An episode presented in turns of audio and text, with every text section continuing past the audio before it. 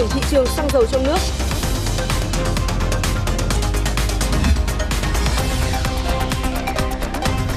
Phân khúc bất động sản nào sẽ hút dòng tiền đầu tư trong năm nay? Cùng phân tích trong tiêu điểm tối nay. Việc tăng giá nó cũng sẽ phải hết sức thận trọng, không không phải là uh, cao như các nhà đầu tư uh, kỳ vọng là sẽ tăng đâu.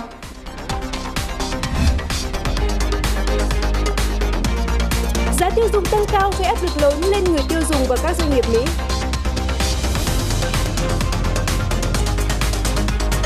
Đây là bản tin tài chính kinh doanh tối. Xin kính chào quý vị khán giả. Những nội dung đáng chú ý sẽ được chúng tôi chuyển đến quý vị ngay sau đây. Thưa quý vị, ngày hôm nay Chính phủ vừa ban hành nghị quyết số 18 triển khai nghị quyết của Quốc hội về chủ trương đầu tư dự án xây dựng công trình đường bộ cao tốc Bắc Nam phía Đông giai đoạn 2021-2025 và điểm đáng chú ý là Chính phủ cho phép Bộ trưởng Bộ Giao thông Vận tải và người có thẩm quyền được áp dụng hình thức chỉ định thầu trong 2 năm 2022 và 2023 đối với các gói thầu tư vấn liên quan đến dự án, gói thầu phục vụ di rời hạ tầng kỹ thuật, gói thầu thực hiện đền bù giải phóng mặt bằng và tái định cư. Bên cạnh đó, Thủ tướng Chính phủ quyết định chỉ định thầu trong 2 năm tới đối với gói thầu xây lắp các dự án thành phần, kèm theo yêu cầu tiết kiệm tối thiểu 5% giá trị dự toán gói thầu, không bao gồm chi phí dự phòng và các gói thầu quan trọng khác. Để đảm bảo tiến độ dự án, nghị quyết của Chính phủ cũng cho phép triển khai đồng thời các thủ tục để rút ngắn thời gian thực hiện thẩm định, quyết định phê duyệt kết quả thẩm định báo cáo đánh giá tác động môi trường. Từ 3 giờ chiều ngày hôm nay thì giá xăng dầu đã được điều chỉnh tăng.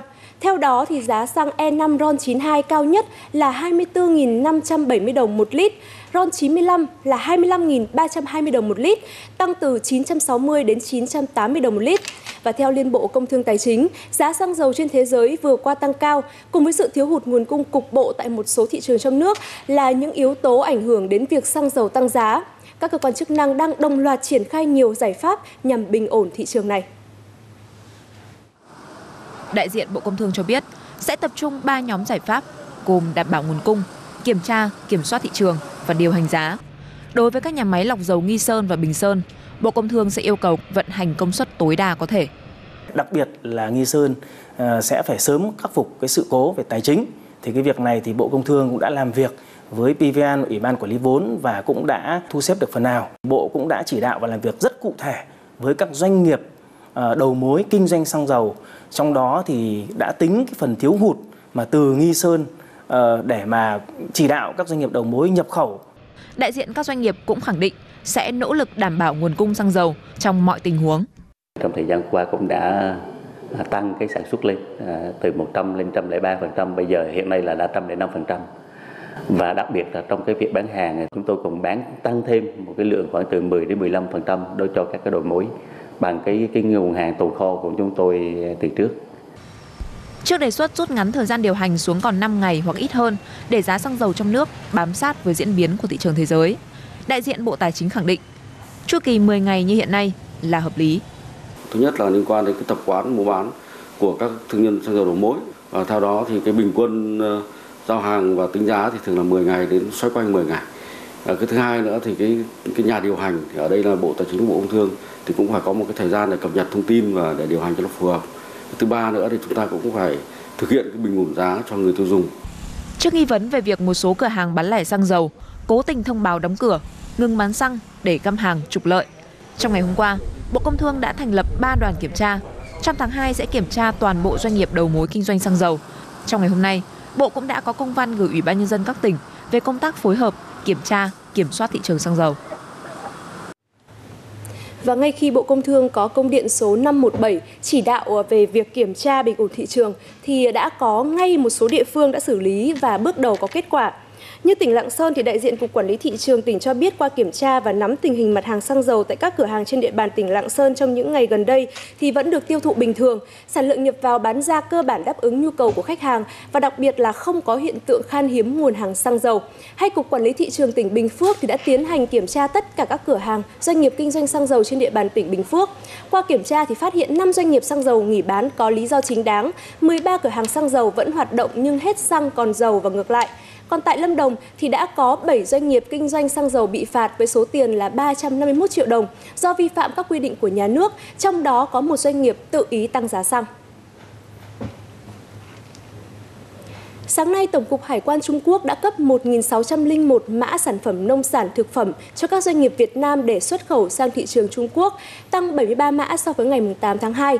Đây là thông tin vừa được Văn phòng Thông báo Điểm hỏi đáp quốc gia về vệ sinh dịch tễ và kiểm dịch động thực vật Việt Nam SPS Việt Nam công bố. Đặc biệt là 6 doanh nghiệp đã nộp hồ sơ đăng ký trước ngày 1 tháng 11 năm 2021 cũng đã vừa được Tổng cục Hải quan Trung Quốc cấp mã số. Ba doanh nghiệp có tờ khai hải quan trước ngày 1 tháng 1 năm 2022 đến nay thì đã có một doanh nghiệp được cấp và còn hai doanh nghiệp vẫn đang chờ duyệt. Văn phòng SBS Việt Nam sẽ tiếp tục theo dõi và tháo gỡ khó khăn cho các doanh nghiệp này.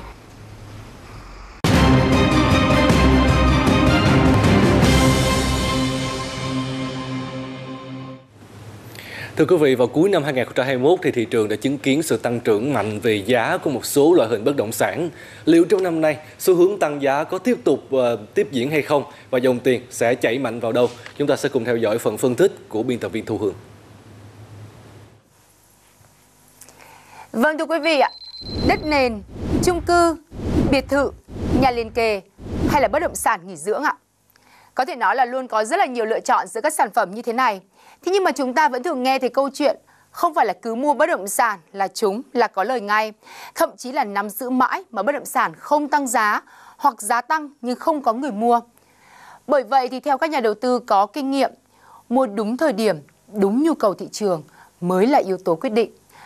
Ngoài ra thì nhiều người có nhu cầu mua nhà để ở thì cũng có tâm lý là chờ đợi xem diễn biến thị trường năm nay như thế nào ạ để quyết định xuống tiền đầu tư. Chúng ta hãy cùng dạo quanh một vòng theo dõi các ý kiến nhận định trên thị trường về diễn biến giá nhà đất 2022. Phân khúc nào sẽ hút mạnh dòng tiền đầu tư? Năm 2021, biệt thự, nhà liên kề tại một số khu đô thị đã hoàn thiện tăng giá 33 đến 60%. Đây là một bất ngờ lớn trên thị trường vì phân khúc này vốn đã ở ngưỡng giá cao, kẹt khách. Diễn biến năm nay được dự báo sẽ có sự thay đổi. Việc tăng giá nó cũng sẽ phải hết sức thận trọng. Không không phải là uh, cao như các nhà đầu tư kỳ vọng là sẽ tăng đâu ừ. hoặc là sẽ tăng mạnh đâu. Nó sẽ ở cái mức hợp lý rồi. Chúng tôi thấy biệt thự thì có thể tầm tăng khoảng độ đâu đó 6 7% trong dự án trong khi đó liền kề và shop house có mức tăng cao hơn Tình trạng tương tự cũng diễn ra ở phân khúc nhà chung cư khi nhiều kỷ lục về giá bán trên một mét vuông liên tục bị phá vỡ vào năm 2021. Chung cư vẫn được xem là phù hợp cho người có nhu cầu tìm nhà ở thật hoặc ưa thích đầu tư an toàn bằng cách cho thuê lâu dài. Giá nhà tại các dự án mới tiếp tục cao, khiến nhiều người buộc phải tìm mua nhà tại các chung cư đã vào ở được vài năm. Đất nền từ các cuộc đấu giá tại nhiều tỉnh thành là sản phẩm ưa thích của đa phần nhà đầu tư bởi giá tiền phù hợp từ 1 đến 2 tỷ đồng, dễ dàng mua bán.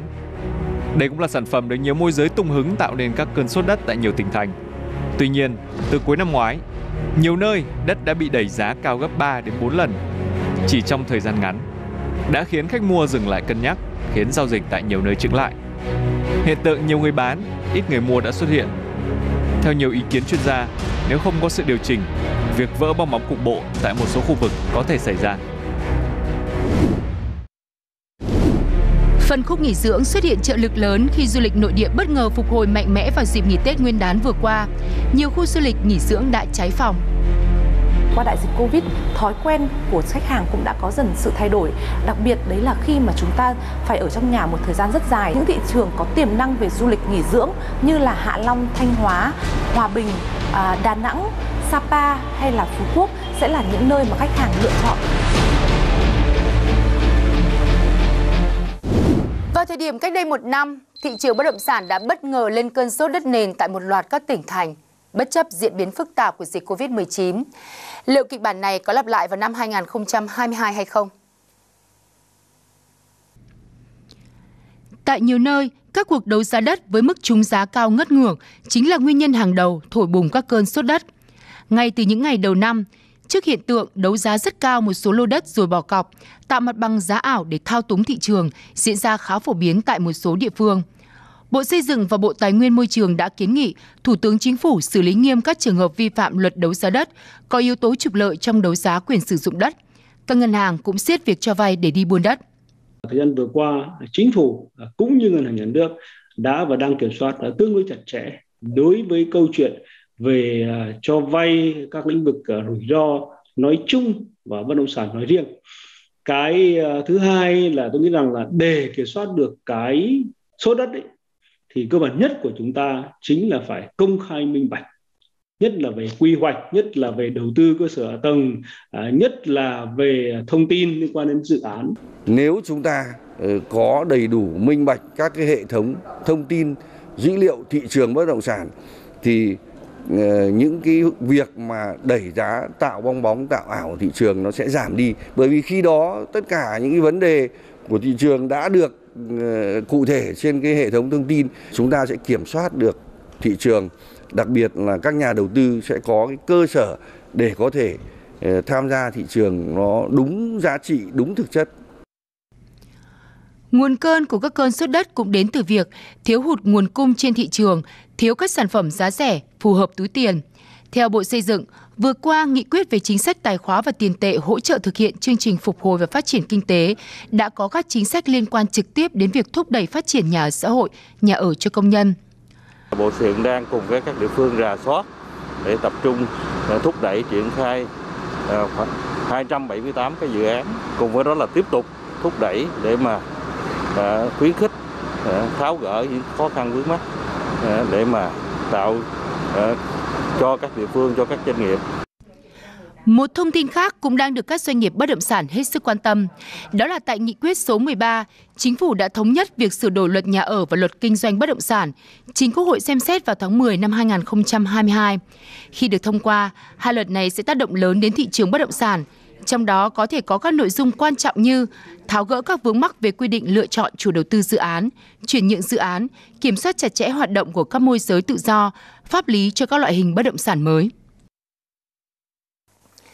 Nhiều chuyên gia đưa ra nhận định, bất động sản là kênh đầu tư tiềm năng hàng đầu trong năm 2022. Ngay từ đầu năm này thì một số hội nhóm đã xuất hiện kêu gọi các nhà đầu tư cùng chung vốn đầu tư khai phá các vùng đất mới vốn ít nổi bật trên bản đồ đầu tư bất động sản, cho thấy sự nhộn nhịp của thị trường ngay từ đầu năm. Tuy nhiên, vấn đề pháp lý của các sản phẩm luôn cần được đặt lên hàng đầu, tránh cảnh chạy theo lợi nhuận, khiến tiền mất tật mang. Chúc quý vị một năm đầu tư thành công.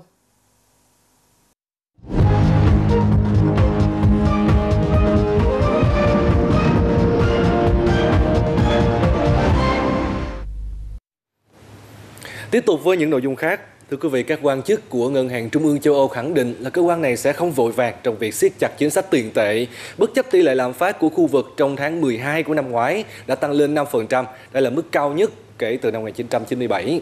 Thống đốc Ngân hàng Trung ương Phần Lan Olli Rehn cho rằng động lực lớn nhất thúc đẩy lạm phát tại châu Âu hiện nay là giá năng lượng, mà điều này thì lại nằm ngoài phạm vi ảnh hưởng của chính sách tiền tệ. Do đó, cần thận trọng với quyết định nâng lãi suất Quan điểm này cũng giống với Chủ tịch ECB Christine Lagarde, người cho rằng cần bình tĩnh xem xét tình hình trước khi siết chặt chính sách tiền tệ. Điều rất có thể sẽ làm chậm đà phục hồi của các nền kinh tế khu vực, đồng tiền chung châu Âu, Eurozone. Ngày hôm qua, thì Ngân hàng Trung ương của Nhật Bản BOJ cho biết là sẽ mua lại trái phiếu chính phủ kỳ hạn 10 năm vào ngày 14 tháng 2 nếu mà kế hoạch này được thực hiện thì đây sẽ là lần đầu tiên mà BOJ thực hiện nghiệp vụ này kể từ tháng 7 của năm 2018. Các chuyên gia nhận định động thái trên của BOJ nhằm hạn chế đà tăng lợi suất trái phiếu và qua đó duy trì được lãi suất tín dụng ở mức thấp. Cùng với ECB, BOJ cũng đang áp dụng chính sách tiền tệ nới lỏng nhằm kích thích tăng trưởng. Nền kinh tế Nhật Bản đang trải qua giai đoạn khó khăn khi mà liên tiếp phải thực thi các biện pháp phòng dịch Covid-19, khiến nhiều doanh nghiệp hoạt động trong lĩnh vực nhà hàng, khách sạn và du lịch rơi vào tình trạng hết sức khó khăn. Bộ Lao động Mỹ vừa công bố các số liệu cho thấy là giá tiêu dùng tại nước này trong tháng 1 của năm nay đã tăng 7,5% so với cùng kỳ của năm trước, mức tăng chưa từng thấy kể từ tháng 2 của năm 1982. Tình trạng này đang gây áp lực lớn lên người tiêu dùng và cả các doanh nghiệp ở Mỹ. Theo Reuters, lạm phát gia tăng đang gây sức ép lớn lên các doanh nghiệp nhỏ tại Mỹ, vốn đang quay cuồng với chi phí sản xuất và nhân công tăng cao. Trong khi giá nguyên liệu, hàng hóa tăng phi mã về tăng nghẽn chuỗi cung ứng. Tốc độ tăng trưởng lương hàng năm của người lao động Mỹ trong tháng 12 năm ngoái cũng đã đạt 4,5%, mức tăng nhanh nhất kể từ năm 2002. Các doanh nghiệp nhỏ tại Mỹ đang phải đối mặt với thách thức kép. Giá đầu vào đối với tất cả các loại nhiên liệu, nguyên liệu thô dùng cho sản xuất kinh doanh đang tăng cao. Bên cạnh đó, chi phí trả lương cũng tăng mạnh do sự thiếu hụt lao động ở trên nhiều lĩnh vực. Chi phí tăng cao đã buộc nhiều doanh nghiệp phải tăng giá bán sản phẩm, chuyển gánh nặng sang phía người tiêu dùng Mỹ. Một khảo sát hồi tháng 12 cho thấy, khoảng 47% doanh nghiệp nhỏ ở Mỹ có kế hoạch tăng giá trong 3 tháng tới. Điều này càng khiến áp lực gia tăng đối với nhiều người tiêu dùng Mỹ, vốn đã dần quen với việc thắt lưng buộc bụng do sức mua giảm sút. Giá cả đang trở nên đắt đỏ hơn. Món sữa yêu thích của tôi tăng giá theo tuần. Nhiều bạn bè của tôi nói với tôi rằng họ không muốn vào thành phố nữa vì giá xăng đang ở mức cao. Tôi nhận thấy tất cả số tiền dành cho giải trí của tôi đã phải dùng để mua nhu yếu phẩm. Vì vậy tôi cũng không thể ra ngoài gặp bạn bè nhiều như trước, cũng không đi xem hòa nhạc, nghệ thuật. Tôi phải cố gắng tìm cách bù đắp các chi phí đó bằng một công việc làm thêm, thay vì dành thời gian để tận hưởng cuộc sống. Các chuyên gia dự báo kỳ vọng lạm phát gia tăng của người tiêu dùng cùng việc doanh nghiệp tiếp tục tăng lương cho người lao động có thể khiến áp lực giá cả kéo dài dai dẳng hơn. Điều này có thể thúc đẩy Cục Dự trữ Liên bang Mỹ Fed tăng lãi suất nhiều đợt hơn dự kiến, ngay cả khi xu hướng lạm phát tổng thể giảm trong những tháng tới.